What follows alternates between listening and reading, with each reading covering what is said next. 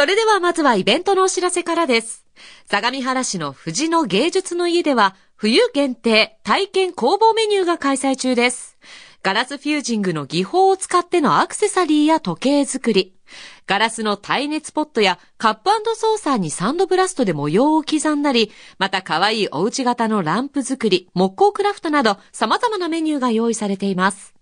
開催は来年1月14日月曜日までの火曜を除く毎日です。申し込みは午前9時から午後3時までで予約は不要なんですが参加費が必要となります。代わって厚木市の本厚木駅北口広場では厚木ウィンターイルミネーション厚木ブリリアントストーリー2018が開催中です。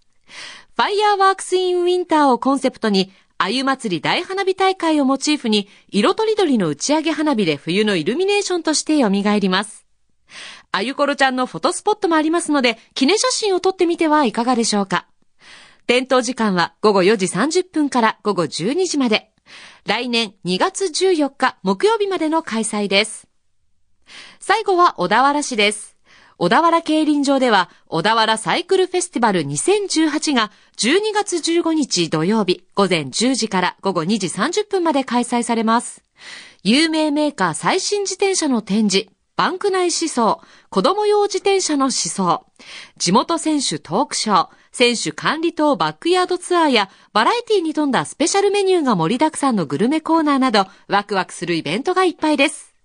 以上イベントの開催時間、アクセスなど、詳しくは神奈川県公式観光サイト、観光神奈川ナウ、もしくはそれぞれのホームページで確認してください。